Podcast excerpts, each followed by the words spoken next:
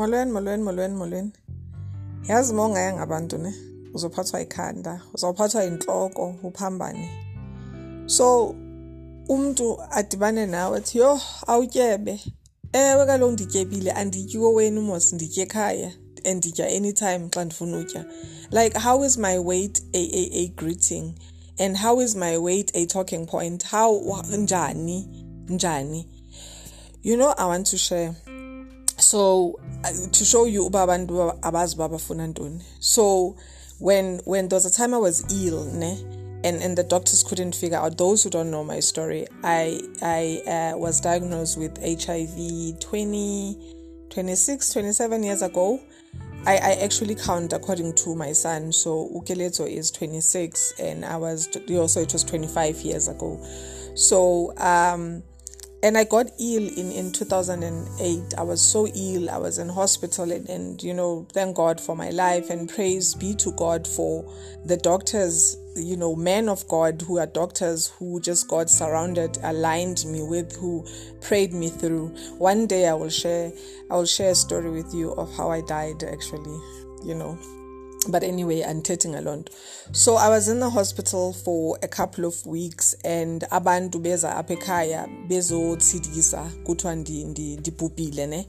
So I started the speaking boldly and speaking words over my life a long time ago, because when my mom told me that, I could have declared defeat, but I learned to stand up. I stood up then and I started speaking power over my life because abantu bathetha izinto ngempilo zethu. So even that awusatyebe, that's a person speaking over your life, because that person doesn't know what you're going through. It doesn't know what causes the weight gain. Maybe you are dealing with a serious disease that's causing the weight gain. And so in 2008, when I came back from hospital, I was so skinny. I think I was a size 28, and my mom was a nurse, you know, may her soul rest in peace. So it's high ungahambi stratin abantu bazawuthini, and I didn't care. So I used to take walks because inyawo bezibabuhlungu, so I would take walks and people would say, yo, but not to my face, behind my back, yo beka uonde kanjani. And I've always been skinny. So ngela xesha bekuthiwa beka uonde kanjani, you know, ingathi uyafa. And I was okay with that. People have a right to say whatever they want to say, but you also have a right to speak against those who are speaking ill over you. You don't have to say to them, but you speak against, you uproot the words that people are speaking over your life. Ngoku ndityebile guys, ndityebile ndiyatya, nditye ekhaya, you know, andityi kwamntu, nditye ekhaya, nditya ukutya ndikuthenga imali yam endibuswe nguThixo wam. Still is a problem.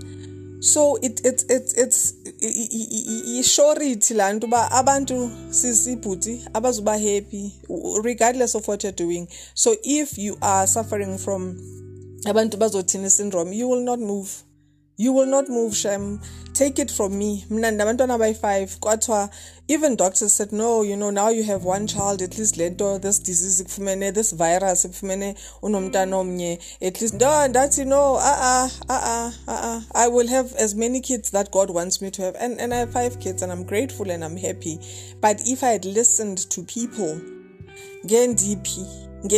So namhlanje the new story unwabisa utyebile, so what? As I said, andityi kowenu, nditye ekhaya, nditya ukutya uThixo andibusise khona ngako. So ndiyatya guys when I'm hungry, andizuzincintsha ukutya because I'm scared banina ndizothi ndityebile. Never, soze.